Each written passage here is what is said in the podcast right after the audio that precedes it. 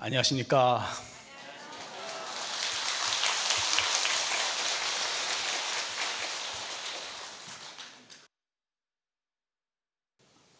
날씨도 추워지고 동안거 결제가 되었습니다.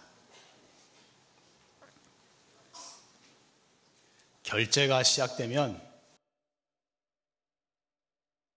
전국의 선원의 수자 스님들이 석 달간은 출입을 삼가고 다 참선 정진에 들어갑니다. 용화사는 제가 불자들도 시민선원에서 같이 석 달 안거에 들어가게 됩니다. 근데 결제가 시작되면 역대로 제방의 선지식 큰 스님들께서는 한결같이 하시는 법문이 있는데 간절하게 공부해라.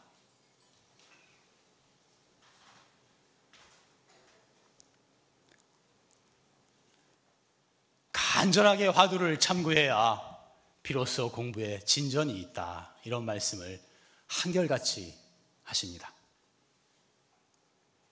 오늘은 결제도 임박하고 그래서 이, 이 공부 문제에 대해서 간절하게 하라고 하시는 예수님들의 말씀에 대해서 이렇게 이야기를 해볼까 합니다.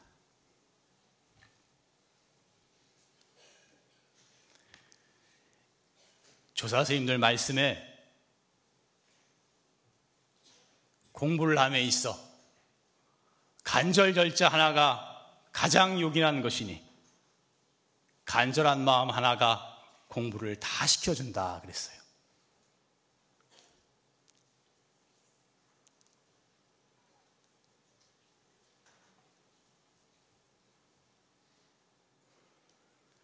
간절하게 공부해야만 공부에 진전이 있다라고 말씀을 하시는 것입니다. 특히 참선은 잠깐 하더라도 5분을 하건 10분을 하더라도 정말로 간절하게 온 정성을 다 기울여서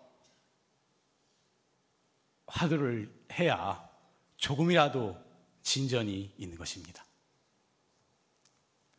간절한 마음이 없이 그냥 앉아 있으면 이것은 백년아청인 것입니다. 10년, 20년, 30년을 앉아 있어도 아무런 의미가 없는 것입니다. 간절하게 온 정성을 기울여서 해야만 마음에서 우러나게 되는 것입니다. 억지로 해서는 이건 아무 소용이 없는 것이거든요. 마음에서 우러나야 되는데 마음에서 우러나기 위해서는 정말로 간절한 마음으로 온 정성을 기울여서 해야만 하는 것입니다.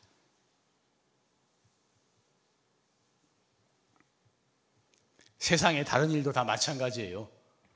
학교에서 공부를 하는 사람도 간절한 마음으로 정성을 기울여서 해야 되는 것이고 하고 싶은 것 마음에서 우러나서 해야 진짜 공부를 잘하게 되는 것이고 학문을 하더라도 성취가 있는 것입니다. 예술을 하건 자기 직업의 일을 하건 정말로 하고 싶은 것 마음에서 우러나서 해야만 진전이 있는 것이고, 있는 것이고 성공하게 되는 것이고 그쪽 방면에서 전문가가 될 수가 있는 것입니다. 특히 참선은 더더구나, 더더구나 간절하게 하지 않으면 아무런 효과가 없다고 그렇게 말하는 것입니다. 그래서 예수님들 말씀에 배고픈 사람이 밥 생각하듯 하고 목마른 사람이 물 찾듯 하라 그러셨어요. 하루만 밥을 안 먹어보면, 하루만 밥을 굶고 나면 밥 생각밖에 안 나잖아요. 다른 생각은 하나도 안 나잖아요. 배고픈 사람이 밥 생각하듯 하고, 목마른 사람이 물 찰듯 하듯이, 목이 마르면 다른 생각 아무것도 안 나거든요. 물 생각밖에 안 나거든요. 목마른 사람이 물 찰듯이 그렇게 공부하라. 그렇게 말씀을 하신 것입니다. 또 말씀하시기를 정상가부가 죽은 외아들 생각하듯 하라 그러셨어요. 일찍이 시집을 와서 아들을 하나 낳았는데 남편이 죽었어요. 청상 가부가 돼서 평생 외아들 하나 의지해서 살았는데 외아들이 그만 물에 빠져 죽었어요. 그러면 그 심정이 어떻겠어요? 앉아 있어도 슬픔이 밀려오고 누워 있어도 슬픔이 밀려오고 밥 먹을 때도 슬픔이 생기고 이게 뭐 슬퍼하려고 해서 슬퍼하는 것이 아니라 저절로 가슴으로부터 우러나와서 언제 어디듯이 그 감, 슬픈 마음이 물밀듯이 밀려오게 되는 것입니다. 이 참선도 이, 이 화두에 대한 알 수 없는 마음이 그렇게 물밀듯이 저절로 우러나야만 되는 것입니다. 간절하고 간절해서 마음에 사무쳐야만 그렇게 저절로 우러날 수가 있는 것입니다. 따라해 봅시다. 가슴에서 우러나오는 간절한 마음으로 공부를 해야 비로소 공부에 진전이 있다.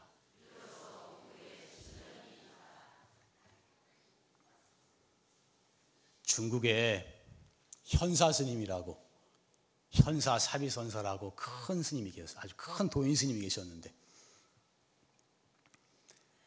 이 현사 스님은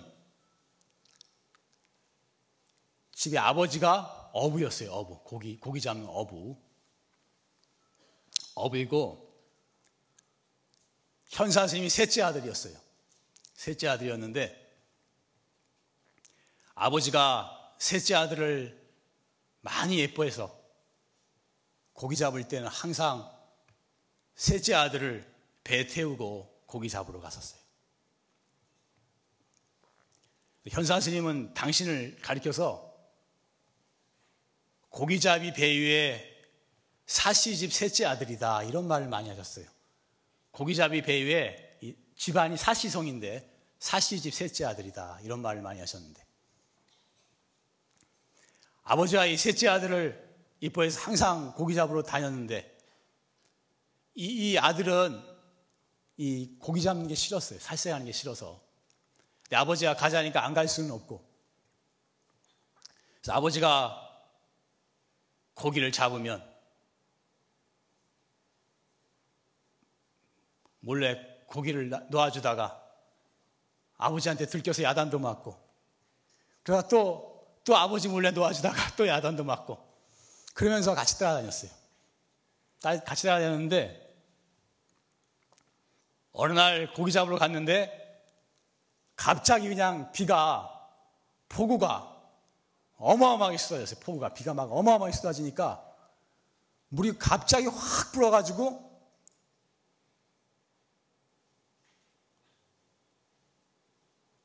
막 물이 엄청 불면서 막 급류가 생기는 거예요. 급류가 생기는데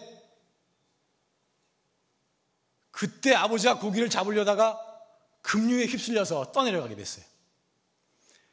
떠내려가는데 그 아들이 보니까 당연히 아들이 아버지를 구하기 위해서 같이 뛰어들어야 되는데 구하기 위해서 같이 뛰어들어야 되는데 뛰어들면 자기도 죽을 게 뻔하거든요. 순간적으로 멈칫하다가 뛰어들질 못했어요. 그래서 아버지가 돌아가시게 됐는데 그때 그 아들이 현사 스님이 엄청나게 죄책감을 느꼈어요. 지금 우리 지금 우리의 그런 윤리로 본다면 뛰어들면 같이 죽으니까 안 뛰어들었다고 해서 탓할 사람이 없을 거예요 아마. 근데 그 당시에는 윤리가 달랐어요. 그 당시는 아주 유교적인 관념이 심하던 시절이라 죽더라도 같이 뛰어들어야 되는 거예요, 그때는. 같이 뛰어들어야만 효자고 잘한 거고 훌륭한 사람이지 자기 안 죽기 위해서 안 뛰어들었다는 건 큰 불효에 들어가고 큰 잘못에 들어가는 그러한 시대 상황이었어요. 현사 스님은 너무너무 죄책감을 느꼈는데 그래서 아버님이 장례를 치른 다음에 현사 스님 뭘 했느냐? 그 길로 출가를 했어요. 그 길로 출가를 하셔가지고 현사 스님 공부하실 때 항상 생각하는 것이 야, 내가 아버지 떠내려가는데 보고만 있었는데 아버지를 살리지 못하고 나만 사는 죄인인데 내가 금생에 공부를 이루지 못하면 난 죽어서 곧바로 지옥에 떨어질 것이다. 내가 우리 아버지 영혼도 제도하고 나도 나도 그 지옥에 떨어지는 과보를 면하려면 내 반세, 반드시 금생에 공부를 이루어야만 되겠다. 항상 이렇게 절박한 심정으로 당신을 채찍질하면서 공부를 하셨어요. 그래서 현사 스님이 마침내 큰 도를 이룬 대도인이 될 수가 있었던 것입니다. 이 절박한 마음으로, 절실한 마음으로, 가슴에서 우러나는 간절한 마음으로 공부를 해야만 비로소 크게 공부를 이룰 수가 있는 것입니다. 우리가 보통 정성이 지극하면 통한다 그렇게 얘기를 합니다. 정성이 지극하면 통한다. 간절하면 지극하게 간절하면 통하게 되는 것입니다. 자기가 무엇에 대해서 지극히 간절하게 생각하면 그 문제가 해결되는 길이 열리는 것입니다. 어려움에서 벗어나는 길이 열리는 것입니다. 이, 간절한 마음으로 공부를 하면은 이 영원한 자유의 세계, 깨달음의 세계와 통하는 길이 열리게 되는 것입니다.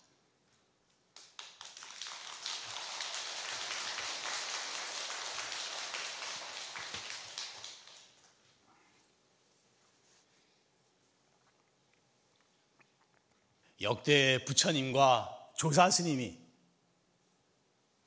깨달음의 순간을 어떤 때 깨달았냐를 보면은 보통 한 세 가지 정도로 보는데 경우가 있는데 무엇을 보, 보았을 때 깨닫는 경우가 있어요. 무엇을 보았을 때 보는 순간에 깨달은 경우가 있어요. 또 어떤 때는 무슨 소리를 듣는 순간에 깨달으시는 경우가 있어요. 또 어떤 때는 스승의 한마디 법문에 확 깨닫는 수가 있었어요. 부처님은 별을 보고 깨달으셨죠. 아시죠? 네, 부처님은 떠오르는 새벽 별을 보고 깨달으셨어요.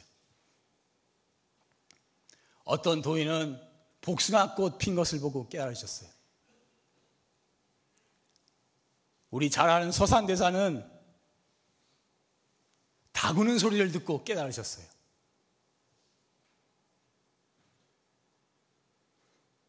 또 어떤 스님은 스승의 한마디 법문에 그 한마디 법문에 말끝에 크게 깨달으셨던 것입니다.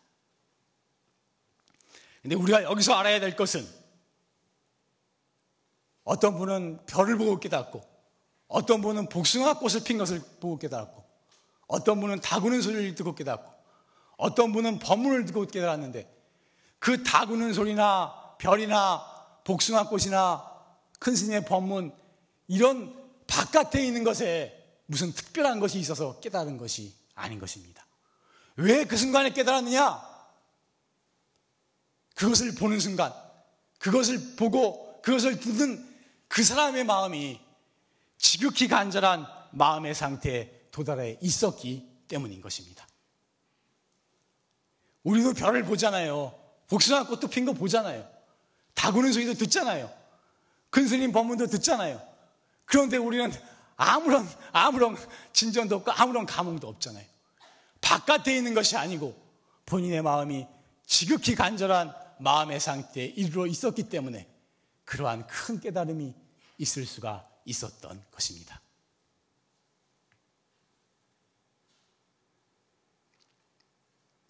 옛날에는 스승을 찾아가서 법문을 듣는 것이 무지무지하게 어려웠어요.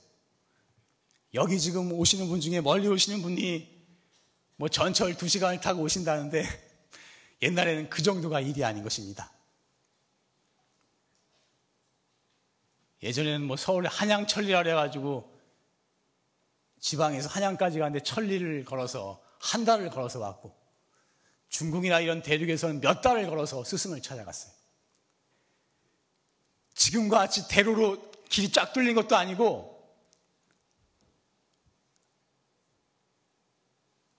산길도 없고 산 건너고 물 넘어서 가야 되는데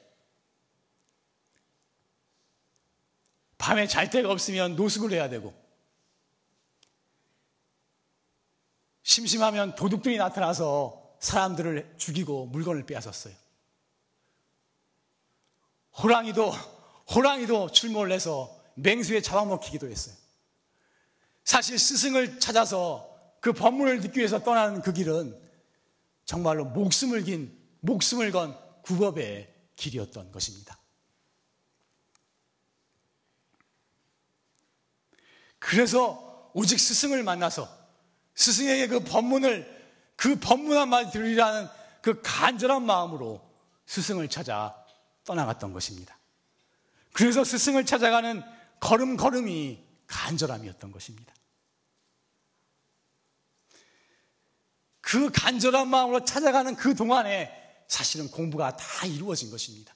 이 간절한 마음이 사무쳤기 때문에 공부가 다 이루어진 거예요. 그때 찾아가서 스승을 배울 때 스승이 단 한마디 탁 던지는 순간에 화련되어 하게 되는 것입니다.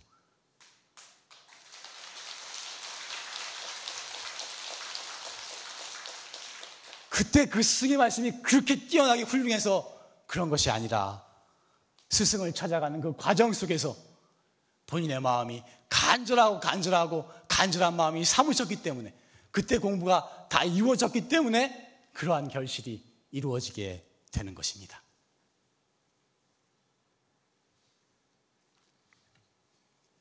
그래서 법문도 사실은 잘 들어야 되는 거예요. 법문을 하는 사람도 물론 잘해야 되지만 듣는 사람의 마음가짐도 중요한 것입니다. 오히려 듣는 사람의 마음가짐이 더 중요한 것입니다.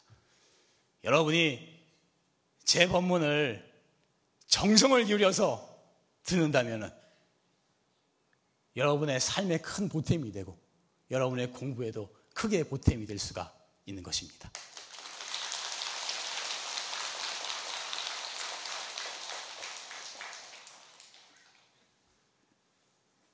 그래서 참선은 사실은 몸뚱이가 하는 것이 아닌 것입니다. 똑바른 자세로 오래 잘 앉아 있다고 참선 잘하는 것이 사실은 아닌 것입니다. 물론 자세를 잘 앉아 있을 땐 잘 해야 되지만 그것이 중요한 것이 아니고 사실 참선은 마음이 하는 것입니다. 간절한 마음 이것이 참선을 하게 하는 것이고 우리의 공부를 진전시키게 되는 것입니다. 따라해 봅시다. 지극히 간절하면 통하게 된다. 오늘 목소리가 좀 작은 것 같은데 다시 다시 한번 지극히 간절하면 통하게 된다. 간절한 자만이 견성할 수 있다. 크게 해야 마음에 확확 들어오는 거예요.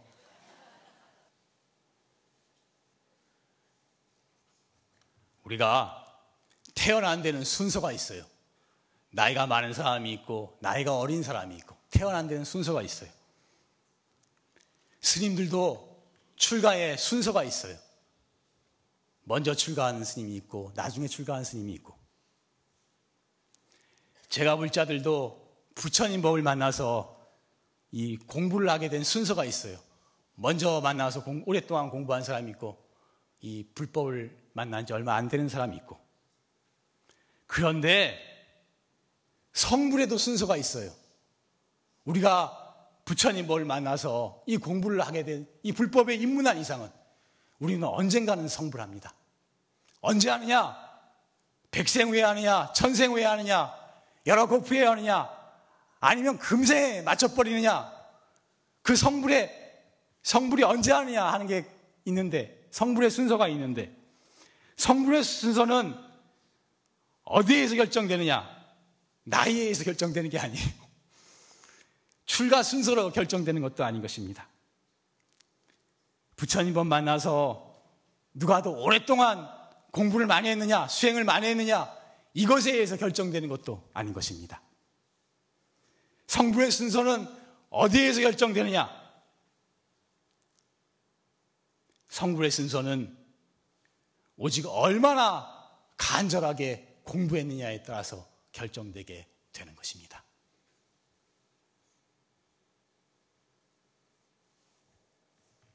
옛날에 서가모니 부처님하고 미륵 보살님이 계시는데 미륵 부처님은 서가모니 부처님의 선배였대요. 여러 겹을 아득한 세월 전부터 서가모니 부처님보다 먼저 수행을 하셨대요. 그런데 성불은 서가모니 부처님이 훨씬 빨리 했어요. 왜냐? 미륵보살님이 간절한 마음이 부족했어요. 그래서 다른 것도 좀 하고 옆길도 돌다 보니까 서가모니 부처님은 간절하게 항상 용맹정진을 하셔서 훨씬 더 빨리 성불할 수 있었다 하는 이야기가 있는 것입니다. 그럭저럭 수십 년을 수행하고 하는 것보다도 1년을 하더라도 6개월을 하더라도 한 달을 하더라도 하루를 하더라도 간절하게 하는 것이 훨씬 효과적이고 훨씬 공부에 진전이 있는 것입니다. 우리가 성부를 앞당기는, 앞당기는 비결이 있으니 그 비결은 바로 간절한 마음, 온 정성을 기울여서 하는 그 마음에 있는 것입니다.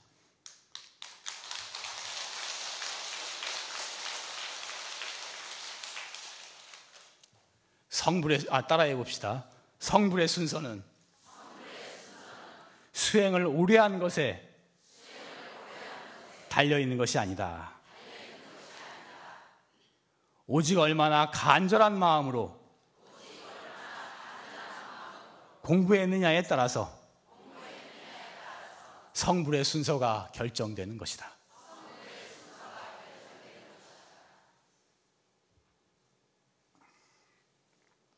간절하다는 것은 바꾸어서 말하면 지극한 정성을 들여서 한다는 것입니다. 세상에 정성을 들이지 않고 이룰 수 있는 일은 아무것도 없는 것입니다. 세상에 무슨 사업을 하건, 무슨 학교 공부를 하건, 무슨, 무슨 일을 하든 간에 정성을 들이지 않고 이룰 수 없는 이런 일은 하나도 없는 것입니다. 우리의 공부도 정성을 들이고 들이지 않고는 이룰 수가 없는 것입니다. 절을 한 번 하더라도 지극한 정성을 들여서 해야 되는 것이 절을 많이 하는 것도 중요하지만 진짜 중요한 것은 한 번을 하더라도 지극한 정성을 들여서 하도록 해야 하는 것입니다. 부처님 명호를 한 번 부르더라도 지극한 정성을 기울여서 불러야 되는 것입니다. 특히 참선은 화두를 한 번을 들더라도 지극한 정성을 들여서 참고를 해야 하는 것입니다. 다만 5분, 10분을 하더라도 간절한 마음으로 지극한 정성을 들여서 해야만 하는 것입니다. 우리가 뿐만 아니라 자기가 하고 있는 일에 대해서 모든 매사에 모든 일에 대해서 정성을 들여서 하는 습관을 가져야 하는 것입니다. 정성을 들여야 좋은 결과가 있는 것이고 다른 사람에게 인정받게 되는 것이고 성공하게 드려야 되는 것입니다. 정성을 들여야 모든 일이 이루어지고 정성을 들이면 반드시 그 결과가 나타나게 되는 것입니다. 정성을 들였을 때 이것이 애쓰다 아무것도 이루지 못했다고 아무 효과가 없는 것이 아닌 것입니다. 그 정성이 쌓이고 쌓이고 쌓여서 결국에는 그 결과가 나타나게 되는 것입니다. 부처님께 절을 하고 연부를 하고 참선을 하고 우리가 오랫동안 하고 해도 아무 효과가 없는 것이 아니고 그것이 쌓이고 쌓였을 때 결국은 그 결과가 나타나게 되는 것입니다.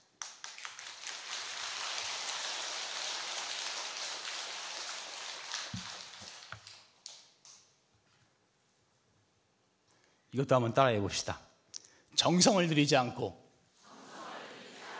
이룰 수 있는 일은 아무것도 없다. 정성을 들이면 반드시 그 결과가 나타나게 된다.